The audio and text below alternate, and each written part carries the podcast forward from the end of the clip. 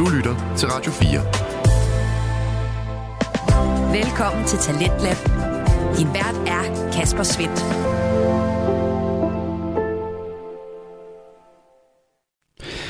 Og hjertelig velkommen tilbage til programmet her på Radio 4, som giver dig nye stemmer, fortællinger og holdninger, alt sammen igennem Danske Fritidspodcast. Og i aften, der har jeg fornøjelsen af at præsentere dig for 3 af slagsen. Her i time 2, der skal vi både fortsætte med den satiriske Total Lokal, og lidt senere høre fra interviewpodcasten Drømmevillaen. Og således så forløber de næste 55 minutter, altså i ganske godt selskab. Og først så er det altså Jonathan Schytze, Peter Balder og Anders Mørk fra den satiriske podcast Total Lokal, som står for det selskab. Jonathan, Peter og Anders, de hører til ved Danmarks Medie- og Journalisthøjskole og Studenterradioen Genlyd, hvor de laver det her satiriske program, som både byder på lokal nyt og underfundige karakterer. Vi skal med rundt på en rejse i det danske land, og her i den sidste bid af aftenens afsnit, der skal vi med rundt i forklædning og ringe på dørklokker. En anden ting, der også står i det her, nu kalder jeg det grundlov igen, der står, at nogle voksne også selv hopper med på den her bølge. Så jeg tænker, skal du selv ud og rasle måske med alle dine katte? Ja, jeg har jo egentlig planlagt det, men så tænkte jeg, hvor tåbeligt er det ikke lige, at en voksen person skal gå ud og rasle. Altså, fastelavn er mit navn, ikke? Mm. Altså, jeg giver ikke det der pis og lort. Det tager lang tid, og når man så kommer hen og siger, risle, rasle, rusle, jeg skal have din kugle, nej, eller jeg skal have din slik, så bliver man sgu mødt af en mur nogle gange. Er de voksne der? Fordi det er jo klart. Kun til børnene jo. Og det hjælper ikke engang, at du har kattene med i favnen, og ligesom de har der store øjne. Nej, fordi nu har vi jo næsten lige flyttet og gået hele vejen fra Røger og ned til Hønge. Ja. Så altså, de er sgu trætte. Det må man give sådan en kat, det er. Det er klart. Og så er de jo også meget aktive om natten. Det vidste jeg ikke, om I ved. Men altså, så på den måde, så ville de måske være lidt mere oplagt til Halloween. Mm. Men jeg har sagt, at kattene, de kan sagtens selv gå og rasle, hvis det er det, de har lyst til. Og så bliver jeg hjemme og ser Stormester. Det lyder altså også hyggeligt. Nis, lige her til sidst, hvad hedder det nu? Du har jo tidligere været raseret af de her harmonikaer. Ja. Har du kunne leve i fred og ro og gammel, siden du er flyttet tilbage til Hønge? Nej, det er lidt ærgerligt ved, at jeg bor lidt uden for byen. Det er jo også, der er lidt flere unge mennesker faktisk. Det ved man nok heller ikke om Hønge, men der bor rigtig mange unge mennesker uden for byen. Ja. I sådan nogle blokke, kalder vi det. Der bor sådan en masse unge mennesker, og ja. De kan altså få syn på sagen. Der er EMM med larm i gaden, som vi siger herude. Og ja, det er klart, det irriterer mig jo en lille smule. Men det er ikke så meget det. Det er mere det, at de kaster ting ind over min hæk. Hvad kunne de finde på at kaste ind over hækken? Det er sådan nogle små poser med noget grønt i. Ja. Det ligner lidt noget... Ja, det er lidt svært at forklare. Og så er der også sådan nogle ordentlige klodser med noget hvidt pulver i. Klodser med hvidt pulver? Ja, det kan man kalde dem, jeg ved ikke. For eksempel pakket ind i gaffatape? Ja, det er faktisk lige præcis sådan, ja. Ja. Det og så skal man sådan en der... Man skærer jo den op, og så lander alt det der ud over hele græsplænen, og det er jo noget pis. Og kattene går og slikker de så godt for. Og der, hvor katten, de så er de vågne om natten, det er helt sikkert. De er vågne alle tider på døgnet, de katte derefter, de har slikket i det. Det er klart. Nå, Niels, ved du hvad, jeg håber, at du får en god aften, forhåbentlig med... Ikke for mange, der ringer på døren. Og heller ikke. Og så håber jeg også, at du får en god, hvad skal man sige, træningsperiode, inden at du skal være julemand til 24. december. Anden gang er lykkens gang, som vi siger i Hønge. Og så ved jeg ikke, tror du på flere flytninger inden, eller bliver du boende i Hønge indtil da? Det ville jo være rart, ligesom at have en base til jul. Når man skal fejre det alene, ikke også, så er det jo lidt svært, ligesom at skulle rejse rundt hele tiden på vejen. Men på den anden side, så er det også meget julekalenderagtigt at blive smidt ud lige inden jul. Oh, ja. Så det kan være, at jeg engang kan sælge det til DR eller TV2. Det er klart. Gode planer. Ja. Tak for det, Niels. Du må have en rigtig god Allehelgens aften i aften. Kan I have det? Ja, spændende. Et nyt take på, hvordan Halloween kan være. Ja, og jeg synes egentlig, jeg kan rigtig godt lide det med, at han ikke selv tager ud. Det vil ikke passe til ham. Nej. Jeg kan virkelig ikke så godt lide det med, at han lukker børn ind i sit hjem med slikkepinde. Nej. Der var også noget med et ord, han ikke ligesom fik færdiggjort, der startede med fi. Ja, det er jo børneradio det her. Eller for alle i hvert fald. Ja. Det er udelukkende, når Claus Hjorte på, at vi ligesom putter aldersbegrænsninger på. Det er i hvert fald burde. Det husk det, at Claus Hjort på skærmen, så hold dine børn væk. Klart. Det er altså også, det gælder også for det, jeg har et andet sted. Altså det er kun os. Ja, aldrig kig på Claus Hjort. Nej, det er jo Medusa jo, for børn.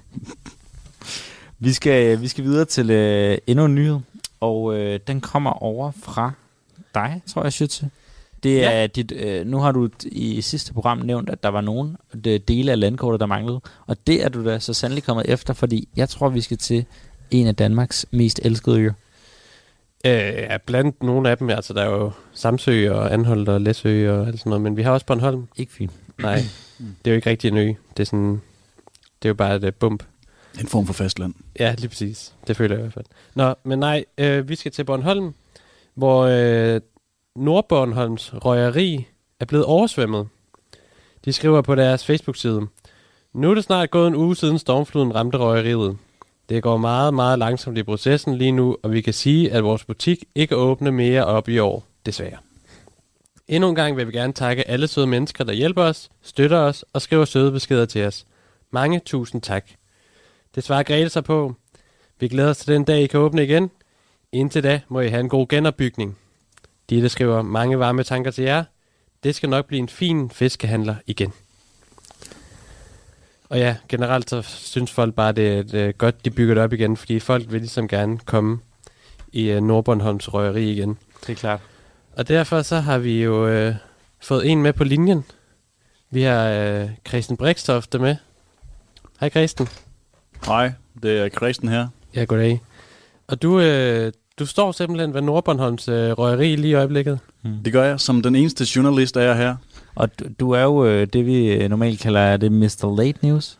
Ja, det er fordi, jeg får ligesom nyhederne ind og bearbejder dem, så jeg ikke siger noget forkert. Ja, det er klart. Det er også vigtigt med kildekritik. Yes. Ja, men det er fordi, jeg man kunne sige her gennemarbejdet news, men jeg siger late, fordi jeg har boet på Costco lidt over i Feli, hvor jeg har lært American English. Det er klart, det er klart. Men du er simpelthen over ved Bornholms røgeri. Hvad er situationen? Er der ramaskrig? Jamen, situationen er den, at det er lukket. Mm. Det er, lige nu har de ikke åbent, og der går nyheder på øen om, at de ikke har åbent resten af året ude. Ja. Fordi det simpelthen ikke kan lade sig gøre, fordi det har været oversvømt. Hvordan ser det ud lige nu? Lige nu ser det ser godt ud, synes jeg, at røgeri, der har været oversvømmet. Mm. Et røgeri skal normalt være rimelig varmt og, og rimelig tørt. Ja. Men man kan måske sige, at der har det ikke været lidt en win-win, fordi de har måske fået en masse fisk med ind i løbet af de her oversvømmelser, som ligesom er kommet ind fra kysten. Jo, det er sjovt, du siger det. Fordi det er mange, der tror, at det er sådan, hvordan det fungerer. At det bare har fisk over det hele. Men der er faktisk et enormt dårligt økosystem her i Danmark, og det danske farvand, eller dead waters. Så der kommer ikke så mange fisk med ind. De ligger langt ned på bunden, så de kommer ikke ind med de høje bølger. Okay, så det er udelukkende vand og andet skrammel. Vand og tang og stones og sand er der også kommet ind. Klart. Og det kan man jo ikke bruge til så meget på et røgeri. Jo, du kan bruge det til meget, men nej, ikke på et røgeri. Det er klart. Det er klart. Er der andet, hvad skal vi sige, breaking news, du har fundet frem til os her, Christen? Det er der er både breaking waves og breaking news. Surferne, de er helt op at køre på Bornholm. Stadigvæk? Er der stadig storm? Nej, men de har fundet ud af, ligesom det der med, at det er fedt at sætte livet på spil. Ja. Ikke? Jeg har været her researchet et par dage, og jeg har vist dem den American movie, Point Break. Med Keanu Reeves. Okay, ja. Og ham danser også en gang imellem. En flotte fyr. Hvad synes de om den? De har blevet taget den til sig, ikke? Bare begyndt at surfe derudaf. Så der kommer meget godt ud af den her stormflod. Det må man sige. Var du der under, da selve stormfloden fandt sted? Det var jeg ikke. Jeg tog over et par dage efter. Det er klart. Okay. Jeg var lige ude og se, hvordan det var til Prince Christians 18-års birthday. Nå, der har du også været. Der har jeg også været. Var det godt? Jeg snakkede med en garde, der også havde været der. Ja. Som sagde, at det havde været rigtig fed fest. Okay. Hvad synes du om påklædningen? Jamen, de var klædt på. Det synes jeg klædte dem. They were dressed to impress and young and wild and free. Det er nærmest ligesom at se en prom night. Okay, I kender godt prom nights? Ja. Vi har set lidt nogle film jo. Det er utroligt, at jeg vidste ikke internettet, det havde noget helt herovre.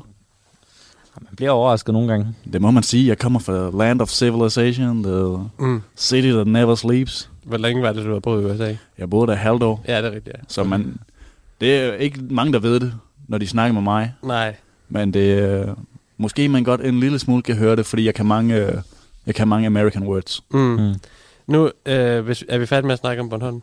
Det synes jeg faktisk. Ja, fordi Fordi jeg har snakket med Greta, som siger, at de glæder sig meget til det åbne igen. Det er rigtigt. Ja, og det har vi ikke spurgt om. Altså, det var i det nye år, men er det 1. januar, det åbner, eller har du fået en bestemt dato?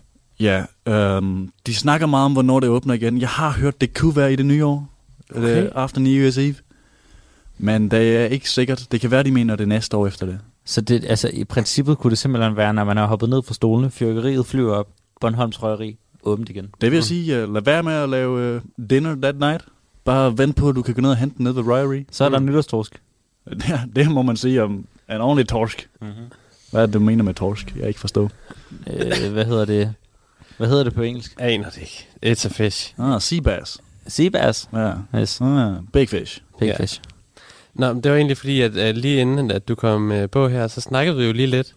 Og så fortalte du mig om dengang, du var dengang Berlinmuren faldt. Ja, det var spændende tider dengang. Ja. I 90'erne. Kan du komme mere præcist ind på, hvornår det var i 90'erne? Ja, det var det. Det var mellem... Jeg husker det, som var det i går. Klart og tydeligt. Vi står der flere dage efter, det er sket, at vi tager nogle gutter dernede. Ja. Eller down. Down under, skulle man tro, men det er bare down Europe, right? Ja. Og så vi tager dernede, og det er måske i hvert fald i 90'erne, ikke? Mm. Jeg også har lidt andet ophav i min stemme, man måske kan høre nogle gange. Det skinner igennem. Ja. Ja, fordi jeg er sick. Sorry, there was a frog in my throat. Nej, men vi tog til Berlinmuren. Festede, partied hard. Mm. Var de stadig i gang med at nakke den ned der på det tidspunkt? Der var mange, der var ude ligesom at finde materials, ikke, til at bygge... Mm. Jeg har på en klum, jeg skrev engang, sammenlignet det meget med Minecraft. Ja. Yeah. Et game, som man kan spille på sin computer. Hvad kom først til de to? Ja, man skulle ikke tro det, fordi Minecraft virker mere simpelt end storpolitik. Men det var faktisk Berlin Wall. Okay. Jeg husker tydeligt, jeg ser John F. Kennedy, der siger, I am a Berlin man. Han sagde det godt nok på tysk, men selvom jeg har sprogører, jeg er ikke helt så god på det tysk. Nej, okay. Det er klart. Det må da have været en stor oplevelse. Ja, det var en stor oplevelse for ham. Ja. At stå der og snakke til the German people. Har du hørt, at han er død egentlig? What? Det er that's news to me. Ja, det kan være i næste uge, du skal tjekke lidt op på det. Det må jeg. Jeg må gå på Wikipedia. Ja, ja. Der er i hvert fald en stor... Fox News. Hvor længe bliver du over på solskinsøen, hvis vi lige skal have det med til sidst? Ja, det er et funny name, I har til den. Der er ikke meget sol de her dage. Men jeg tror, jeg tager hjem i morgen. Okay. Mm. Yeah. Hvor er det egentlig, du bor henne? Jeg bor i Kolding. Du bor i Kolding? Ja. Yeah. Okay. Det er bare fedt, ikke? Der går mange tog dertil. Og man kan måske også bare kalde det Danmarks USA på en eller anden måde, ikke? På en måde, jeg har sammenlignet det mange gange i en klum, jeg skrev. Det er Danmarks Feli. Ja. Fordi Philly ligger lige lidt et par timer outside of New York. Man kan også sige, Philly ligesom, de har deres sandwich, og Kolding de har deres slice. Det er lidt samme dur. Ja, det er Slice Town. Det er... Okay, vi forbinder det lidt mere pizza med Chicago. Yes. Men det er rigtigt, den er kendt for deres gastronomy. Yes. Mm. Men det, jeg prøvede at sige, før du afbrød, det var, at ligesom at Philly ligger et par timer uden for New York, så ligger Kolding et par timer uden for København. Okay, ja, det er selvfølgelig ikke nok. Så det er lidt det samme. Kan man ikke sige det om alle byer i Danmark? For eksempel ikke Roskilde. Den ligger for tæt på. Okay, ja. Mm. Så det er sådan en... Det er også meget præcist. Har du ikke været inde og kigge på kilometer og minutter? Jo. Jeg har kigget. Det er meget præcist. Nå. Christen, tak for at være altid på pletten, altid skarp, altid hurtigt. Næsten. That's how Christen rolls. Yes. Og vi ses forhåbentlig snart, når du måske er taget over og dække Kennedys nylige død. Ja, jeg vil se, om jeg kan finde ud af, hvad der er sket, hvad der er up and down in that case. Yes. Så ja, vi snakkes inde i study. Det gør vi. Så fik vi altså lige opdateret den situation ved røveriet. Jeg håber, at de får... Styr på bæksen igen. Ja, lige præcis. Og får åbnet. Få skuden på rette køl. Måske 00:00 nytår. Ja, ja, det lød som om man kunne få noget aftensmad der. Seabass. Ja. Ja. Det tror jeg ikke det hedder faktisk. Det hedder trout. Ja. Trout. Men altså Christen, der er nogle gange han fundet lidt i årene. Han er også på dansk. Ja. Han er man kan godt høre lidt på ham, at han har været i udlandet, ikke? Han har selv også været der i et helt halvt år. Det er jo et helt halvt år. Ja, det skal man huske. Nå, men det var vores sidste nyhed i dag. Jeg tror faktisk, at vi er ved at være igennem, og tak fordi I har lyttet med i programmet i dag. Jeg glæder mig til, at... Hvad fanden? Nå, jeg kan lige over og åbne døren her.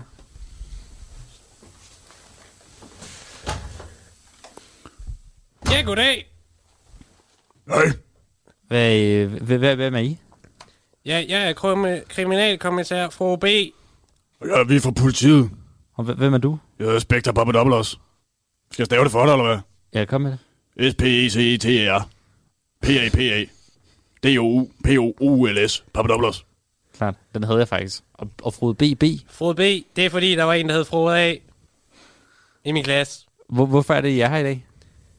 Vi er for at efterforske mordet, eller efterlysningen, forsvinden på Steve Peck. Forsvinden? What?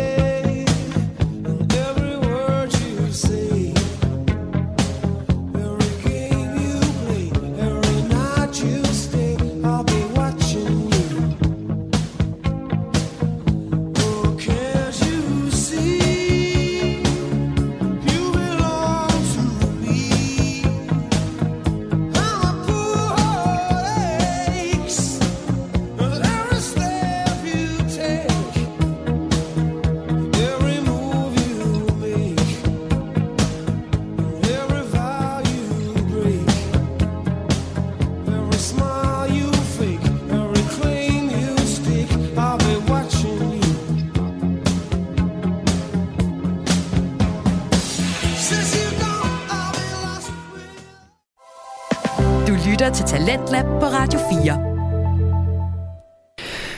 Her var det den satiriske Total Lokal, som består af Jonathan Schytze, Peter Balder og Anders Mørk, som altså hører til ved Danmarks Medie- og Journalisthøjskole og Studenterradioen Genlyd. Det er også inde på Genlyds podcast feed, at du kan finde flere afsnit fra Total Lokal, og så kan du også finde podcasten inde på det sociale medie Instagram.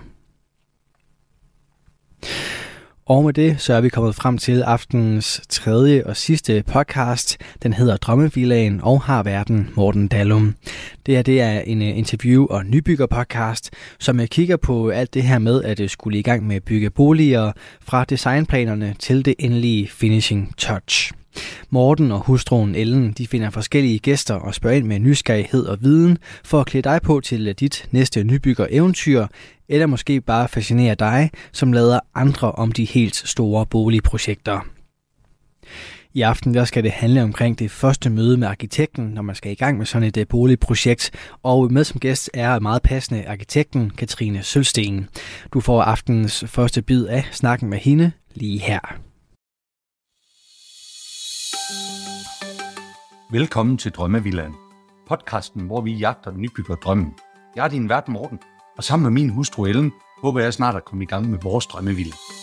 I denne podcast inviterer vi andre nybyggere, rådgivere og leverandører, ja alle, der har noget på hjertet om byggeri, til at dele deres erfaring.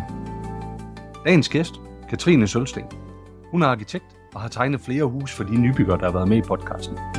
Men emnet i dag, det er det første møde med arkitekten, og hvordan forbereder man sig til det tætte samarbejde. Katrine, velkommen i Drømmevillaen. Tak skal du have, Morten. Jeg har glædet mig rigtig meget til at snakke med dig i dag og hilse på dig her i podcasten. Vi har jo mødt hinanden tidligere nede på byggecentrum nede i Middelfart, hvor vi var til et af jeres foredrag, og vi har fulgt jer i, fulgte jer på Instagram og på website og så videre, så forventningerne, de er store til dig i dag. Ja, nu må du ikke gøre mig nervøs. Jeg skal prøve at lade være, så lad os prøve lige at høre dig, din baggrund, hvor er du kommer fra? Jamen altså, jeg har min egen tegnestue, som hedder Sølsten Arkitektur, som jeg startede for 5 år siden. Og det, ja, jeg blev færdig som arkitekt i 2012, hvor jeg var ude i den første stilling i 3,5 års tid, hvor jeg også fik mine børn undervejs og sådan nogle ting. Og så startede jeg egentlig selv op. Og i virkeligheden var det sådan lidt en sjov ting, for det har aldrig været skrevet i sten, at jeg skulle være arkitekt i og for sig. Jeg har altid været sådan en type, som har holdt mulighederne åbne, vil jeg sige. Min far var læge, og mange er læger i min familie, så det var altid sådan en ting, jeg havde tænkt på. Og så gik jeg ind i tanken om, skulle jeg være noget psykolog, eller fordi mennesker har altid interesseret mig rigtig meget, det at forstå mennesker. Og så selvfølgelig arkitektur, som jeg egentlig faktisk først stiftede bekendtskab med på HF, hvor jeg tog et fag, og det gik bare fantastisk, og så blev min interesse virkelig vækket der. Og det var sådan set, så tænkte jeg, kunne man ikke på en eller anden måde bruge arkitekturen, og så den interesse for mennesker, og menneskers forskellighed, på en god måde, og koble det. Ja. Og det fandt jeg ud af, specielt efter jeg blev selvstændig, at det at møde folk og forstå mennesker, har en kæmpe betydning i arkitektfaget, når man står og bliver givet en enorm tillid af folk, som at man skal tegne deres villa, eller tilbygning eller ombygning. Ja, lige præcis. Præcis. Hvor mange hus har du så været med til at tegne? Ved du det? Jamen altså, det har jeg faktisk ikke lige tal på, for at være helt ærlig. Vi har været i gang i 5 år, hvor jeg startede selv, og så startede jeg op med at have nogle freelancer ansat, og så har jeg jo så igennem de sidste 3 års tid, der har jeg så haft konkrete ansatte. Og i dag, der sidder vi jo så 4 arkitekter og tegner, og vi rundt regnet har vi måske 40-50 projekter om året, men som er i varierende størrelse, kan man sige, ikke? Så de er alt fra nye villaer til mindre ombygninger, til tilbygninger, transformationsprojekter, så der er jo mange, også tidsmæssigt spænd i dem, ikke? Jo, lige nok det. Ja. Og hvad, kan du så fortælle lidt et projekt, der sådan har gjort særligt indtryk på dig? Har du et eksempel på det? Jeg synes, der er jo mange, kan man sige, men det er jo altid de helt første projekter, tror jeg, som virkelig vægter, ikke? Altså det første hus, der ligesom har stået til færdigmelding, det betyder jo rigtig meget. Men så jeg vil sige, der er mange projekter egentlig, hvor jeg sådan har en særligt minde derfra. Men det kan både være i form af, at man har haft en enorm fed dialog med kunden, bygherre, eller man har gjort sig gældende på en helt særlig måde. Så jeg kan ikke fremhæve et. Det synes jeg er super svært. Ja. Fordi man får sådan et forhold lidt til projekterne. Ikke? Det er jo man får forskellige ting med fra det. Ja, men fuldstændig. Ja. Det er sådan en personlig ting, også for os hver gang, fordi vi kommer tit og ofte meget nær kunderne og vores bygherrer, fordi man lærer hinanden at kende, og man kommer dybt ind i materien af livets hverdagsgangen og sådan nogle ting, ikke? Ja, okay. Hvad brænder du egentlig særligt for i arkitekturen? Kan man sige, der er sådan nogle kerneområder, som du står for, eller som I står for? Ja, det kan man nok godt. Vi har jo nok en forkærlighed for vores arkitekturarv i Danmark generelt set. Altså jeg tror, at når vi ser tilbage til 60'ernes funktionalisme, så er det jo nok der, vores udgangspunkt er taget.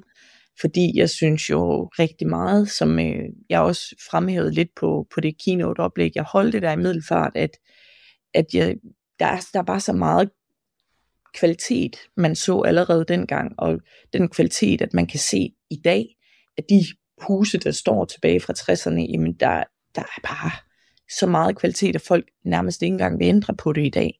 Mm. Og det der med, at man får en, altså at noget langtidsholdbart er blevet skabt dengang, synes jeg er et enormt interessant udgangspunkt. Ja. Selvfølgelig har vi vores kærlighed for, vi er jo nok ikke Patricia-villa-specialisterne, men så vi er jo mere over i det funktionalistiske, minimalistiske, men og subtile, altså hvor vi arbejder rigtig meget med materialer og detaljering i nogle enkle rammer, kan man sige. Ja. Hvad er udfordringen med at arbejde med det så i dag? Altså er folk parat, er man parat til at investere det, der skal til for at bygge noget, der faktisk skal holde i mange år? Ja, det vil jeg sige. Folk, altså man kan sige, vi har jo rigtig mange af vores bygherrer og dem, hvad vi får henvendelser fra, kender os jo via Instagram, og det er jo fordi, vi har været gode til at få lagt vores projekter op, og har været i god tid, kan man sige, før Instagram blev meget, meget, meget trafikeret. Så har vi været et af de første, sådan, som har egentlig fik fat der, og det har jo været en kæmpe fordel for os. Ja. Så folk, når vi snakker om, eller skriver om, hvad det er, vi står for, så det er jo også typisk det, folk kommer ind med. Selvfølgelig. Gerne vil vægte nogle gode materialer, altså at man ligesom får den der langtidsholdbare, at det ikke bliver det her quick fix, i form af, at vi bare skal skudde en kubisk villa op, som ingen identitet har. Folk, der kommer til os, har typisk også den der forudholdning, at man gerne vil have det der lidt mere følende, subtile, taktile, altså i et hus. Ja. Ja, så man ved, hvad det er, man egentlig møder, eller hvad man får ved jer, eller hvad i hvert fald noget omkring stil, man har det indtryk af jer typisk, før man møder jer. Det tror jeg på, ja. Det vi skal prøve at tale lidt om i dag, det vi har aftalt lidt omkring i dag, det er jo det her med det første møde med arkitekten. Mm. Dem tænker jeg, dem har du en hel del af. Ja, det har jeg. Jeg har, altså hvis man skal prøve at se, det vi typisk, så bliver vi jo taget fat i af enten telefon eller per mail, og hvor folk de har set det, eller hørt om os, eller kender nogen, der har brugt os, eller så videre. Og så tager vi jo typisk snakken om, helt indledende, hvad er det, det drejer sig om? Jamen, og det er jo selvfølgelig lidt forskelligt, hvis det er en ny villa, at man skal ud på en bar grund, eller i forhold til, hvis det er en tilbygning eller ombygning, så har man ligesom et eksisterende grundlag, ikke? Ja. Men det, så ligesom helt før man kommer ud på det her første besigtigelsesmøde, der vil jeg gerne have, at folk har taget stilling til, at man ligesom, hvad er omfanget af projektet, at man ligesom prøver at få gjort sig nogle tanker om, hvor jeg egentlig beder om et lille skriv, hvor man har en nedfældet lidt omkring en estimeret størrelse på huset, hvor de ser sig selv bygherre. Og det kan godt være, at det varierer, og folk, der kan ske rigtig mange ting i, så har folk tænkt i netto frem for brutto kvadratmeter og sådan nogle ting, men så tager vi jo den, ikke?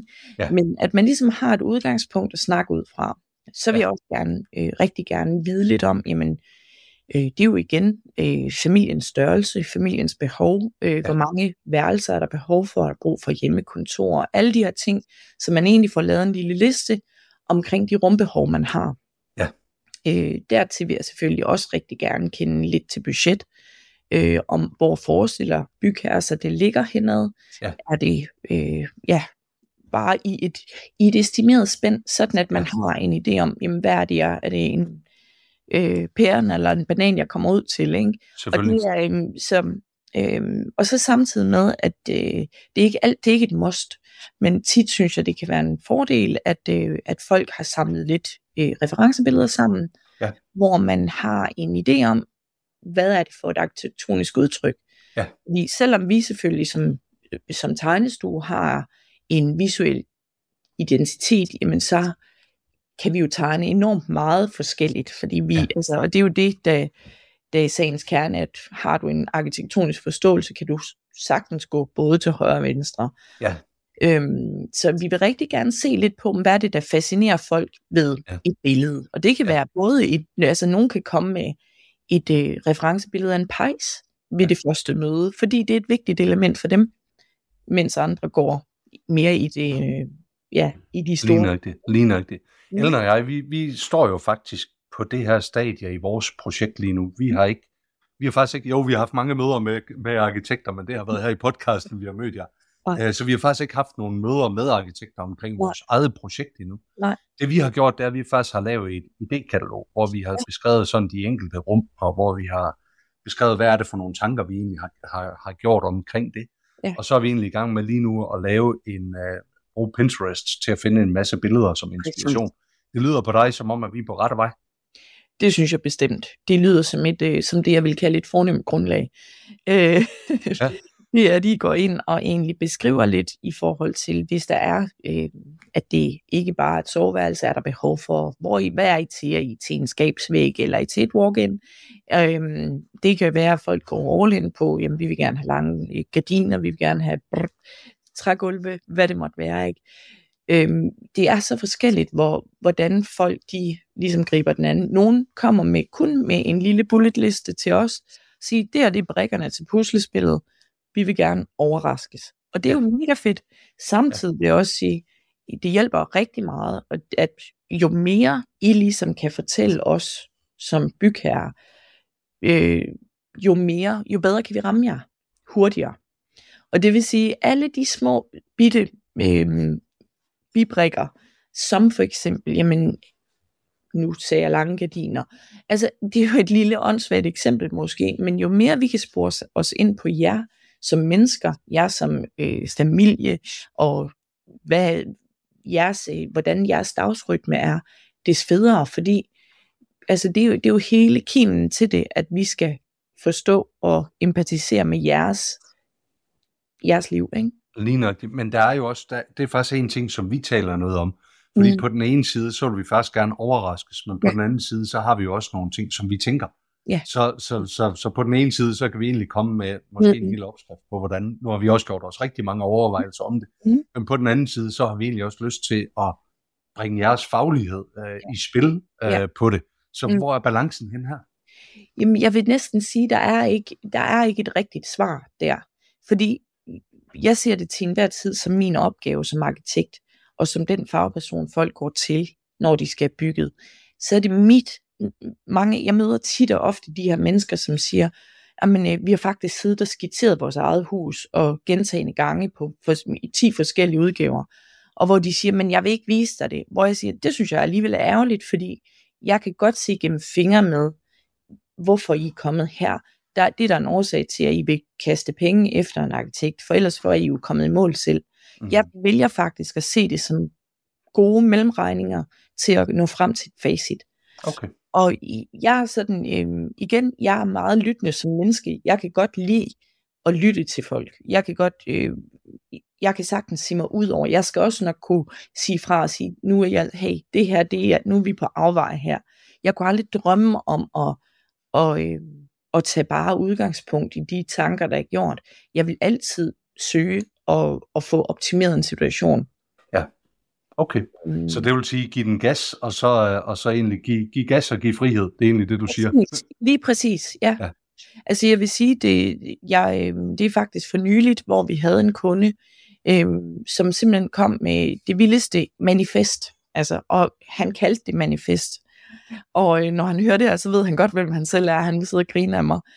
Men vi havde simpelthen det fineste samarbejde. Men det var, jeg skal også være ærlig at sige, det var så gennemarbejdet og testet, at jeg simpelthen, min arkitekt og jeg, vi sad og så hinanden dybt i øjnene, sagde vi, enten så skal vi prøve, vi bliver nødt til som arkitekter overprøve at gøre det efter vores bedste overbevisning, ellers så har vi ikke klaret opgaven. Eller også, den anden og lette ville være, at vi optimerer på hans egne idéer. Men det måtte vi jo selvfølgelig pure nægte, fordi så ville vi jo have meldt pas, ikke? No. Vi kom med et oplæg, og vi havde begge svedige håndflader ved det første møde der, hvor hvor vi siger, prøv at høre, vi har valgt at udfordre jer, og så må det bære eller briste. Og så kan det være, at det bliver en rigtig dårlig sag for os, men vi bliver nødt til at prøve. Ja. Og det endte jo fantastisk, og de endte jo med faktisk at blive enormt, satte enormt pris på vores idéer og vores tanker, og det var den vej, vi gik. Men det er sådan, den sat på spidsen der, hvor jeg tænkte, okay, det er virkelig gennemarbejdet det her, manifestet at få det, ikke? I 3D, 2D og på skrift. Ja, okay. Hvor langt væk var projektet så, eller ender det så med at være fra hans tanker? Det, jeg vil jo sige, han har fået, hvad han gerne ville, men han har nok også erkendt, at den løsning, vi kom med, bare var bedre end hans. Okay. Selvom han havde arbejdet med det i meget lang tid. Og når jeg tænker jeg, det er en stor selvtilfredsstillelse også at få det som, på sin faglighed. Ikke? Nej, men det var da fantastisk. Ja. Altså, det var da virkelig high five efter første møde til min arkitekt der. Altså, det er da en mega fed fornemmelse. Ja. Og enten bærer den, eller også så brister den, ikke? Lige præcis. Ja. Hvor er det bedste sted? Nu nævnte jeg lige Pinterest før, som eksempel på billeder og sådan noget. Hvor ser du ellers, at man kan søge inspirationen? Jamen, altså, de to primære baser, det vil jeg jo sige, er Pinterest og Instagram. Ja, okay. Det synes jeg, det er. Vi har ikke nogen, hvor... Altså, hvis vi selv søger referencebilleder på... når vi laver vores mapper, hvor vi skal lave moodboards til eksempelvis et udtryk, som vi ikke selv har noget fra, eller hvad det måtte være, jamen, så er det primært Pinterest, vi bruger. Jeg elsker det medie, fordi det er sådan et... Du får hele tiden præsenteret nye idéer hen af samme genre og sådan nogle ting. Så det er altså der, jeg vil også vinde. Ja, lige præcis. Radio 4. Ikke så forudsigelig. Du er skruet ind på programmet Talentlab her på Radio 4, hvor jeg, Kasper Svinth, i aften kan præsentere dig for 3 afsnit fra Danske Fritidspodcast. Her som nummer 3, og dermed sidste, er det fra Drømmevillaen med Morten Dalum som vært. Han taler i aften med arkitekten Katrine Sølsten, og deres samtale vender vi tilbage til her. Jamen, når vi så har det første møde med en arkitekt, hvordan kommer det møde så til at forløbe? Du har fået Pinterest-kataloget, du har fået idé-kataloget eller manifestet, afhængig af hvad der står på forsiden. Så det første møde, hvordan forløber det så typisk? Jamen, så vil jeg jo komme ud på adressen til det her besigtigelsesmøde. Der vil vi typisk have et par timer sammen, hvor vi først og fremmest, hvis det er en bar grund, jamen så skal vi mødes der, hvor jeg har mulighed for at orientere mig i forhold til solens gang på grunden, og er der noget terræn, er der nogle særlige forhold, man skal være opmærksom på. Nogle gange har vi allerede et landmål og grundlag, før vi kommer ud. Det er slet ikke altid, men så har man jo fundet et matrikelkort, eller hvad det kan være. Så det er... jeg vil jo altid sige, jeg vil helst ikke give tilbud på noget som helst, før jeg ligesom har mødt folk og været på grunden og set det med mine egne øjne, fordi det er virkelig noget andet fra et ortofoto eller et matrikelkort til at man står på grunden, ikke? Ja. Og så vil vi typisk det ikke, fordi det tager specielt lang tid nødvendigvis på grunden.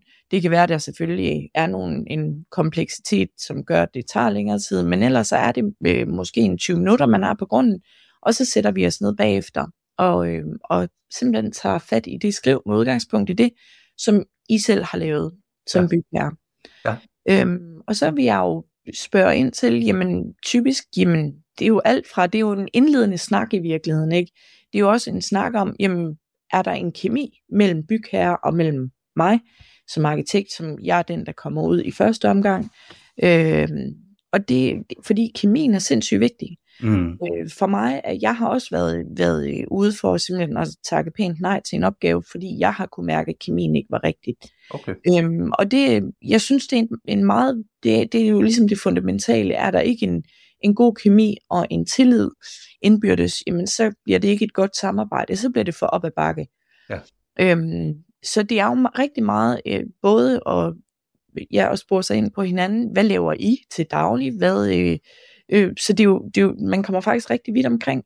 Ja. Og så dykker vi jo selvfølgelig ned i jeres moodboards og tanker omkring byggeriet, økonomien i det, og får sådan den der all-round snak. Og igen taler os ind på, vi, jamen, udtryksmæssigt, hvor er vi henne, arkitektonisk. Og nogen, ja, altså igen, så er det jo meget forskelligt, om man, hvor dybt man kommer ned i materien på første møde, afhængig af, hvor langt folk selv er også. Ja. Men så sidder vi typisk også og skitserer en lille smule i forhold til, hvordan kunne man placere boligen på grunden, ja, i forhold til orientering og i forhold til, at det jo er rigtig meget udrummende, der danner huset også. Hvor er det, man gerne vil vige plads til aftenterrasse til? Mm. Ja, middagssol og så videre, ikke? Ja. Så vi sidder jo sådan, det er sådan, ja, vi kommer virkelig vidt omkring på sådan et par timer. Ja, lige præcis. Ja. Er der egentlig en forskel? Nu har vi jo boet i huset her i nogle år. Mm. Er der en forskel på, om man kender grunden som nybygger, eller at man egentlig har købt en ny grund, hvor man skal til at bygge noget? Kan du fornemme, at der er nogle forskelle i det? Ja, altså helt sikkert, hvis du har, altså det, og ja, altså hvis du mener, hvis du har et eksisterende hus, du bor i, som du, ja, vil rive ned, ja, at, ja, jamen helt sikkert, fordi så kender du jo de kroge, der præcis der, hvor solen falder senest, hvor aftenspottet er bedst, og hvor morgensolen har titter frem, ikke? Så ja, selvfølgelig er der en fordel i det. Igen vil jeg også sige, om der, altså i dag er vi jo så heldige, at vi kan via, jamen, alle de her skråfotos og alt muligt, du kan virkelig kode grunden på en måde, selv uden at du har boet der, ikke? Men ja, ja, jeg vil jo altid sige, jamen er det en ombygning, man er ude i, jamen så synes jeg altid, det er en fordel, at folk kender huset først. Jeg vil aldrig anbefale folk at rykke ind og så starte direkte op, fordi du vil lære noget om det sted. Ja, ja. Nå, men jeg tror også, vi sætter faktisk selv stor pris på, at vi har boet her i en periode, fordi vi, ja, faktisk har lært nogle ting. Der er nogle ting, der har overrasket, ja, os. Bestemt. For eksempel solen om vinteren, hvordan den faktisk kommer ind på grunden. Den har egentlig, det var meget anderledes, end vi egentlig forestillede os. Ja. Så der er nogle rigtige ting i det der. Ja. Ja. Ja. Katrine, prøv lige at hjælpe os lidt med nogle tendenser. Det var en af de ting, som vi synes, der var rigtig spændende faktisk også, da du stod nede i Middelfart. Ja. Der var nogle af tingene, der i bilen på vej hjemme, der gik diskussionerne højt, fordi at, der var nogle ting, der bakkede op for, hvad Ellen nogle gerne ville, og nogen, der bakkede op for, hvad jeg gerne ville. Nå, så nu skal vi altså have en opdateret liste i dag på, hvad er så tendenserne her? Jamen altså, jeg vil jo sige, den ting, vi ikke kan komme udenom, det må simpelthen være vinvæggen. Hold fast, mand, det er bare, det skal folk bare bede om. Det, altså sådan noget som vinopbevaring, om det er kælder eller vinvæg, eller det er sådan en ting, det skal folk bede om. Den er ikke længere. Okay.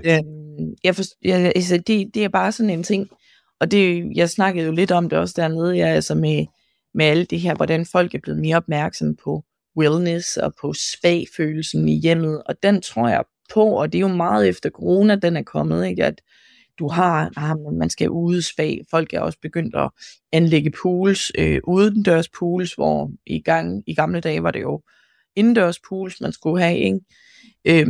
Men jeg har faktisk lidt svært ved at skille, fordi når folk kommer til os, så kan jeg ikke helt lure, om det er, fordi de har set det ved os, eller om det er en tendens. Fordi meget af det, vi jo i hvert fald gør en stor dyd ud af, det er netop det der at få skabt et hus, som ikke bliver overophedet. Det er sådan virkelig en ting for os, at nu har vi ligesom været igennem en periode, hvor det skulle være kubisk, det skulle være 2 plan, der skulle ikke være udhængt, men hvor vi jo vinder nok mere tilbage til, at man skal skabe nogle gode udezoner, som forlænger sæsonen og alle de her ting, ikke? Men lige der noget, der gør, at huset ligesom energimæssigt bliver dejligere at bo i. Ja. Så det ikke bliver alt for overophedet. Men igen, og når jeg siger det til dem, der kommer til os, jamen, så siger de, jamen præcis, det har vi nemlig også skrevet på vores liste. Så jeg kan ikke helt lure, om det hvad for en vej det er, men det er i hvert fald en ting. Ja. Så synes jeg også, altså det her med at få meget ud af sin grund. Igen er det måske min vurdering, at det er det, fordi vi går meget op i det, men det her med at få skabt nogle forskelligartede zoner, ikke bare i huset, men også udvendigt, at få skabt noget. Gør en dyd ud af at ankomme til dit hus. Gør en dyd ud af, hvor du har trækker ud med gæster, men også hvor du har måske en noget smukt at kigge ud på fra soveværelset, eller hvad det måtte være. Ikke? Men der er ingen tvivl om, at hele det her med spa, wellness, følelse, det er bare noget folk rigtig gerne vil. Folk vil gerne lægge noget krudt i badeværelser, lægge krudt i nogle lækre sten, om det er keramisk eller natursten, det er sådan set ligegyldigt, men at få følelsen af, at det er lækkert at komme hjem. Mm. Så jeg synes også, at folk ligesom, om det er lidt en, altså folk er virkelig blevet mere kvalitetsbevidste. Ja. Og det synes jeg jo er interessant ovenpå lidt en periode, hvor alt har gået lidt op i, at det jamen bare hurtigt, og sådan lidt kvantitativt, ikke? Jo. Men jeg vil også sige noget, der måske undrer mig, men det er virkelig en ting som vinyl trægulve. Altså det er altså også lidt en ting, vi hører rigtig meget om, som er jo sådan lidt en, der runger lidt hult i mit hoved, fordi jeg er jo meget sådan materielle nørd i virkeligheden, ikke? Omvendt kan jeg jo sagtens forstå, hvorfor når hunden løber på stedet på trægulvet, så er det ikke super fedt, vel? Men det er jo også noget med den der raffinering af materialer, og ja, materialer, der ligner det, de gerne vil være, ikke? Jo, lige præcis. Hvad har du så bud på det der med vinvæggen? Altså det, er det så, bare som et eksempel, er det så et modelune, eller er det noget, altså hvis vi kigger tilbage, vi talte om funktionalismen i 60'erne, og Visutzon, han har sat en vinvæg op i sit hus i Hellebæk. Tror du så, at det har stået der den dag i dag? Jamen igen kommer det jo... Nej, altså jeg kan godt være... Altså en ting er jo, hvis det... Det er jo fordi, det er blevet så meget mere fancy i dag, ikke? Fordi det kunne sagtens integreres på en måde, som ligesom en reolvæg, eller hvad det måtte være, ikke? Og det er jo sådan nogle detaljer, jeg synes er super fede. Igen, jamen, vi skal også følge med tiden, men jeg vil altid søge at gøre det på en måde, hvor det ligesom skulle kunne holde på den lange bane, ikke? Og det er jo det, når man... Det er altid svært at sortere tendenserne i, hvad der ræson i på den lange bane, og hvad der ræson i på den korte bane. Men jeg vil altid søge, men er det så noget, hvor... så må man jo gøre det til noget, der kan holde i mange år, ikke? Sådan er det også lidt. Igen, er det bare et vinekøleskab, man tager ind, jamen, så kan du altid hakke det ud, og så få noget andet inventar ind, ikke? Jo. Men jeg synes, det er svært at sige. Altså, men folk er bare, jeg tror bare, det er sådan lidt en tendens, at man godt vil have det bare lækkert i hjemmet. Ja. Gerne kunne sidde nede en drink i, eller et...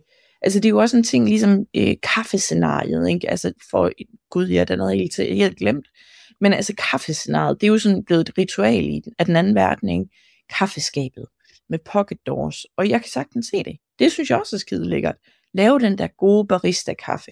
Og det er jo sådan det gode liv, tror jeg bare sådan, det taler ind til folk. Og det er til at komme til, også for penge, ikke? Altså det, så jeg tror...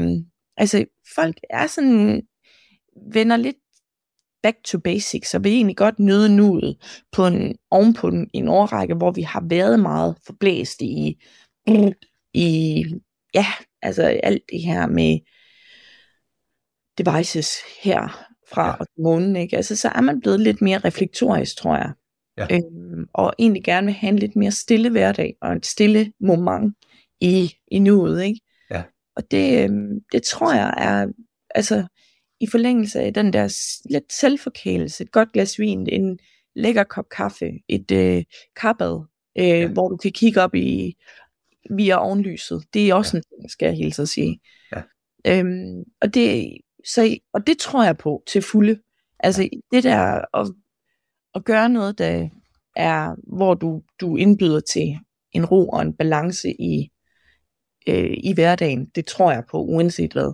Lige nok det. Og hvor er det så, hvor er trade-offet på det her? Er det så på størrelsen af huset eksempelvis? Hvad det er så, hvor man egentlig bygger mindre, for at få nogle af de her kvalitetsmæssige ting ind. Er det også noget, du møder? Ja, det vil jeg til hver en tid sige. Altså, vi vil jo altid søge at lave, hvad skal man sige, det er jo ikke en kunst at bygge stort overhovedet. Det er ikke en kunst at tegne et kæmpe hus. Det svære er at lave et komprimeret hus, hvor du egentlig får huset alle de funktioner, det skal kunne huse. Ja. Hvor kvadratmeterne bliver intelligente kvadratmeter, der kan gøre, at huset det kan fremtone på forskellig vis. Om du åbner en akse op i et gangforløb, så du trækker noget luft. Og hvis du er mange mennesker samlet i huset, eller har du lyst til at lukke af i zoner, ikke? Det er altid sådan nogle ting. Og jeg vil sige, at vi vil altid søge at tegne i virkeligheden så intelligent som muligt. Ja. Og så vi pladsen til de rum selvfølgelig, men altså så fordelingsareal, det er ikke noget, det er noget man altid vil minimere så meget som muligt, ikke? Mm. Vi havde lige en sag, hvor nogle kunder havde fået tegnet et hus, og det lå på, jeg tror vi fik barberet 28 kvadratmeter af det her hus, skåret ind til benet 2 plan. Og det var virkelig sådan, det er sådan en tilfredsstillelse, fordi det var sådan på det store billede, det var, altså huset var simpelthen for dyrt at få bygget. Derved kunne man ligesom få, x antal 100.000 barberet af prisen der, ikke?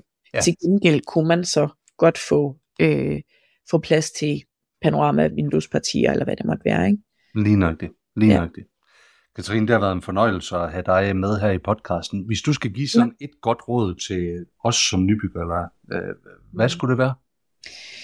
Jamen, jeg synes jo, det er altid vigtigt, at man får gransket et,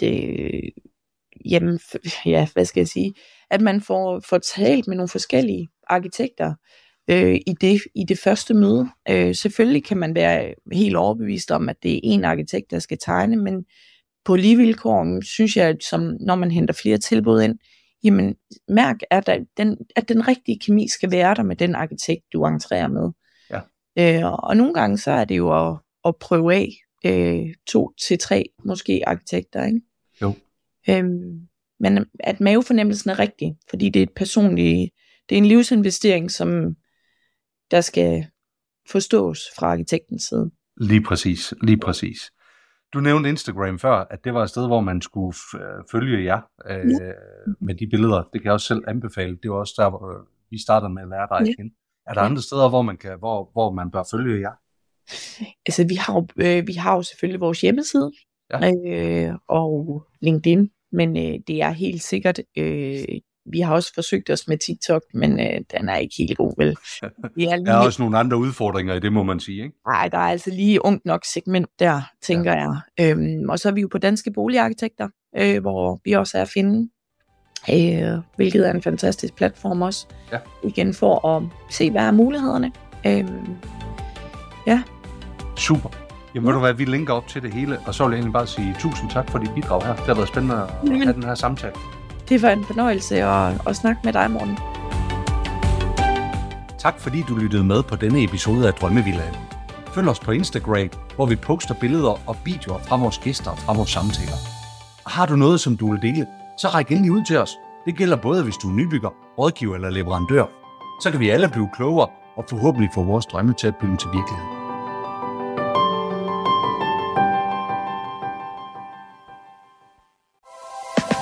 Lytter til Talentlab på Radio